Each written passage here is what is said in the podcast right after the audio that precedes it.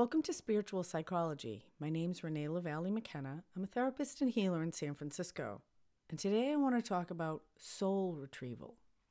And soul retrieval is a shamanic term for a type of work known in Western psychology as inner child work. It's some of the most powerful and healing work that I do and that I've ever experienced. And I want to share some of it with you today.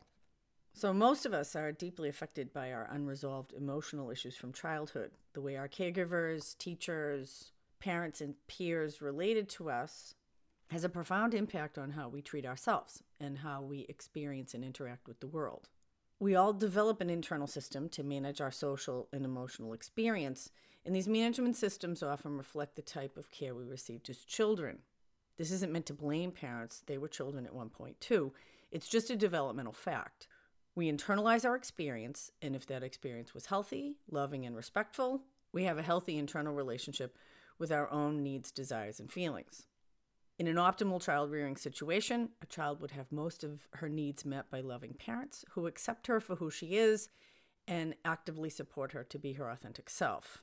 In this environment, the child will naturally internalize the parenting model experienced in their younger years. Then, as an adult, the type of successful caregiving received as a child becomes a helpful and even vital internal self part, what I call a healthy self parent. It's that inner voice that a lot of people experience as a really negative, hateful, terrible thing.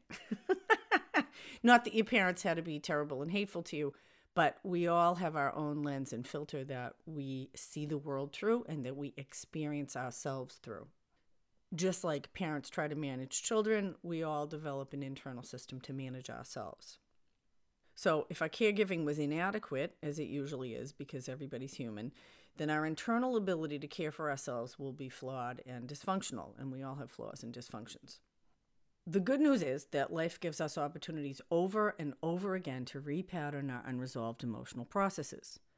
Intimate relationships, caring for aging parents, death of loved ones, and having our own children all provide opportunities for our own wounds to be triggered and ultimately healed. And I believe that things come up so that we become aware of them. That's the purpose of pain.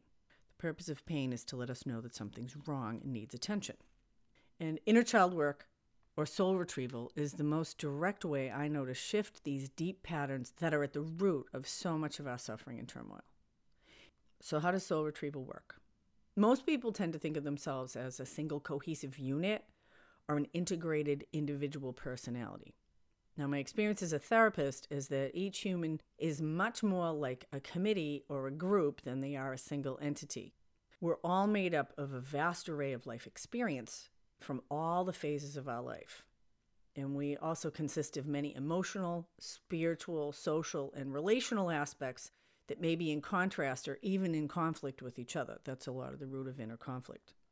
So I call these different aspects of a person self parts. And rather than seeing ourselves as having multiple personality disorder because we have differing self parts, the work is to make peace with and integrate these different parts and our past experience into present time. And one of the powerful things about spiritual psychology is that the more concrete we make the various aspects of ourself, the more directly we can bring healing and love where it is needed most.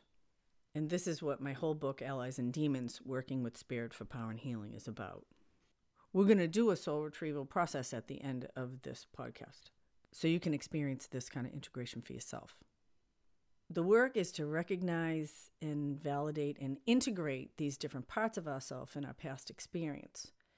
And we find the more that we become whole and centered, our capacity for kindness and compassion and peace grows in our life. We can become less rigid, less fearful and controlling, and will grow in flexibility and be able to be more present in the present moment rather than always being motivated by our past experience.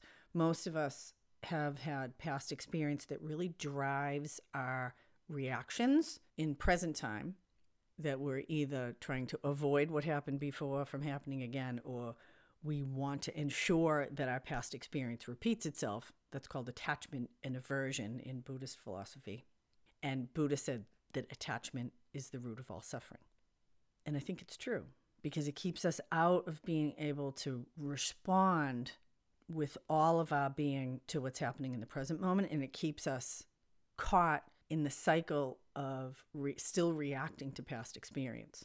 And there's an old saying that I love if we do what we always did, we're going to get what we always got. And most most of us are looking for a new experience, and that new experience is only co-created when we can act and respond in different ways rather than react in habituated unconscious ways that generally will make our life cycles repeat. That's why we have repetitions of things in our life, and usually those repetitions are things we don't want. And soul retrieval is one of the ways to clear that. So, when we can clear and heal our old emotional wounding, we'll find that there's room for new creativity to flow in. We'll have more courage. We'll have more access to our goals and dreams, and things that seemed unreasonable or unapproachable actually start to become more realistic. Our relationships with others will deepen as we become more grounded and directed by our own authentic self. And we'll also become less affected and driven by the external forces that may not have our best interest at heart and more grounded in what's true for us. So, I'm going to give you a couple of examples from my own experience of soul retrieval. We can use that term interchangeably with inner child work.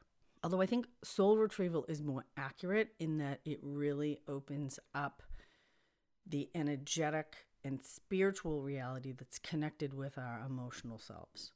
I think it speaks more clearly to the depth and the breadth of healing that this work brings to all these different systems in our body, mind, spirit complex. So, I used to have chronic anxiety, and I know a lot of people are suffering with anxiety right now. Fear has caused tremendous issues in my life, and most of my spiritual practice these days is spent in really trying to just be in the present moment and stay out of the future where my brain tells me terrible, scary things are going to happen. When I'm fully present in my life, in my moment right now, it's almost always a good moment. And as soon as I start to think about future moments that aren't going to be as good, then I start to get anxious about how much I'm not going to have the things I want or I'm going to lose the things that I'm attached to and that fucks me all up. So I got to stay as present as possible because most of my fears are about the future. And the future is a fantasy. Life and the reality is only in this moment right now. So, used to have a lot of anxiety. Why was I anxious? I'm anxious because it's Tuesday. I don't even know why I'm anxious. I'm just fucking anxious all the time. That's why I used a lot of drugs and alcohol. did all kinds of stuff to try to medicate this like existential fear that I had. So when I started to do deeper inner work, you know, our body's like a radio station. There's so much information that comes in, and we can really gather tremendous information about ourselves with our body. Going into the anxiety in my body and asking, what is the part of me that's anxious? Everything's actually pretty good right now. Why am I a nervous wreck? It doesn't take much. These parts of ourselves, for most people, are just right there. In fact, a lot of our behavior can be spent trying to keep them at bay and silence them. And really, the work is to turn toward them and heal them. And it frees up so much energy when we do that. So, when I turned toward my own anxiety, became curious about it, there was this screaming young child. For me, she was about two. She was in a crib she was hanging onto the side of the crib and she was just screaming bloody murder. And no one was coming. And no one came. You know, I was raised in a time of Dr. Spock when he let kids cry it out, and that might work for some kids. It was actually damaging for me. What it taught me was that I could have incredible needs and they would not be met, that my deepest feelings would not be supported. And I internalized that that no one was going to show up for me. Matter of fact, when I get triggered today, that still comes up. It's come up this last week in the whole COVID thing. Um, I got a little too isolated and my head started to go. Whoosh. So there's always more work to do. I like I came here with a lot of bags and I'm still unpacking. Anyway, so in spiritual psychology, in allies and demons work, all time is present time.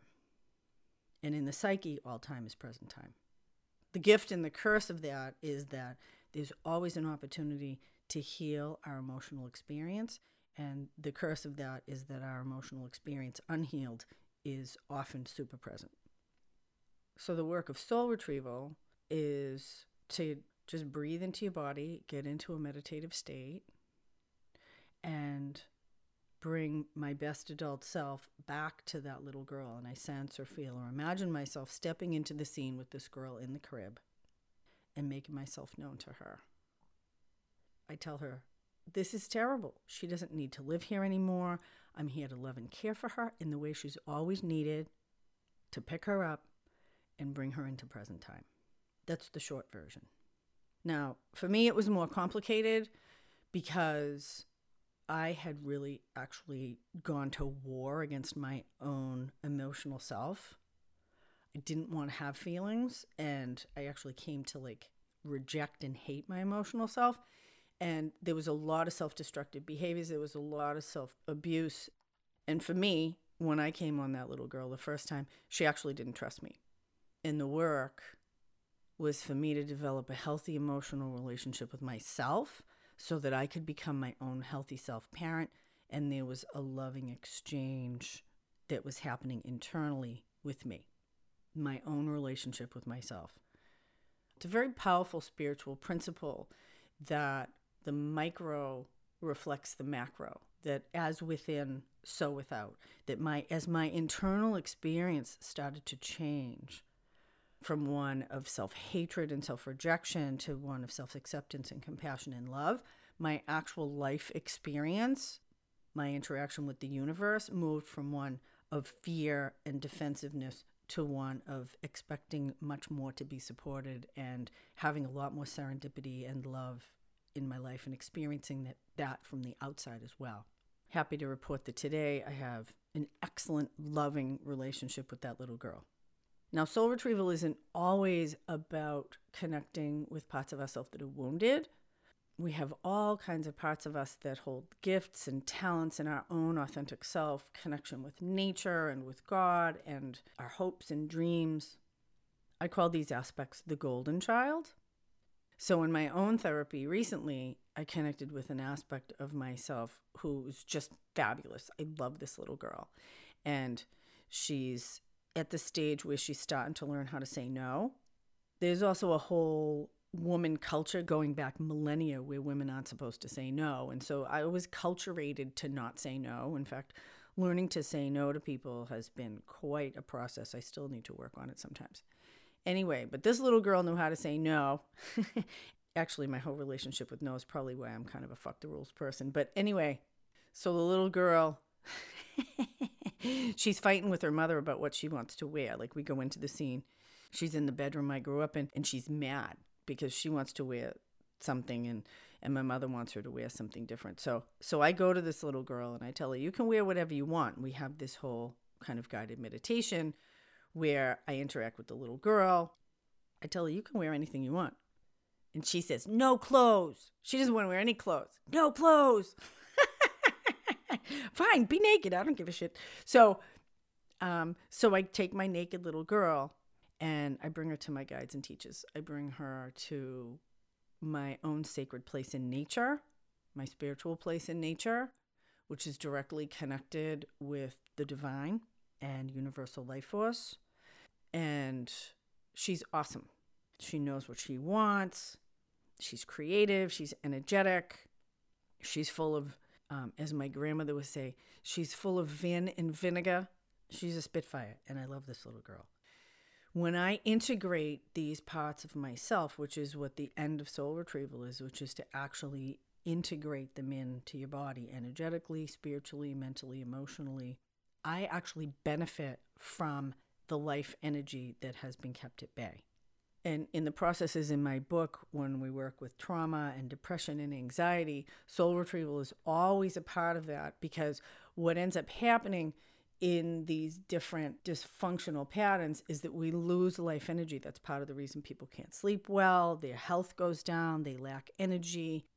It's a way to understand some of those presenting issues because we're actually cutting off vital parts of ourselves. And when we reintegrate them, we become more whole. Most of us are like an eight cylinder engine that's only running on five cylinders. The car may be able to go, but it's not running very good. So, we're going to do an introduction to a soul retrieval right now. So, if you're multitasking, stop. This is short. The longer version of this is available through my website if you drop down to Inner Journeys. And it's the inner journey on healing the child within. And this inner journey is also available in directed form for anxiety and depression and trauma. So those guided meditations are available free on my website. Even just connecting with these parts of ourselves can be really transformative. Moving them from being unconscious factors into our consciousness is really healing and helpful and powerful. So take a minute wherever you are and just breathe into your body. Take one deep, long, slow in breath in and out. Maybe feel where your feet are, notice where your hands are. Just come really present. And I wonder if you can sense or feel or imagine yourself as a young child. Doesn't have to make any sense. But notice just what comes up. How old is that child? There's nothing right or wrong. They might be very young, they might be an infant, five, ten, they might be a teenager. That's the part of yourself that needs attention right now. See if you can notice if they have a scene or a setting. Where are they? What are they doing? How are they feeling? And I wonder if you can sense or feel or imagine that that part of yourself was present in the room with you right now. And where would they be in relation to you? Are they beside you? Behind you? Are they hiding in the corner? And the most important question is what's your relationship with that part of yourself? How do you treat them? And how do they feel about you? This is a living relationship and a very powerful way to actively heal our own emotional system because we are responsible for ourselves. And how we care for ourselves and our internal relationship with ourselves is central to all the choices and decisions we make. It drives our relationships, it can drive our work and our financial life. And the work is to grow in the ability to love and care for that part of ourselves in the way they've always needed. Because when we don't do that, they're often driving the bus, whether we're aware of it or not. And you think about emotional outbursts or habits that we have or addictions and behavior that we don't understand that we don't like, it's almost always driven by a wounded part of the self that kind of goes rogue and does a carjacking. And we all want our best, mature, grounded, adult self in charge. But we have to earn that by being willing to care for all the aspects of ourselves. This is an excellent way to work with anxiety or depression and ask the question what do I really need right now? And when we can provide that, it changes everything. So, again, if you want to do a deeper piece of work around this, go to my website, reneemckenna.com drop down menu for inner journeys. So I still have some openings in my practice. I'm meeting with clients on phone, FaceTime, and Skype. Shoot me an email, info at reneemckenna.com if you'd like to set up a session. My workbook that accompanies my book that really deepens these practices is available on Amazon too. It's called the Allies and Demons Workbook. Be safe, stay well. Blessings on your path until we meet again.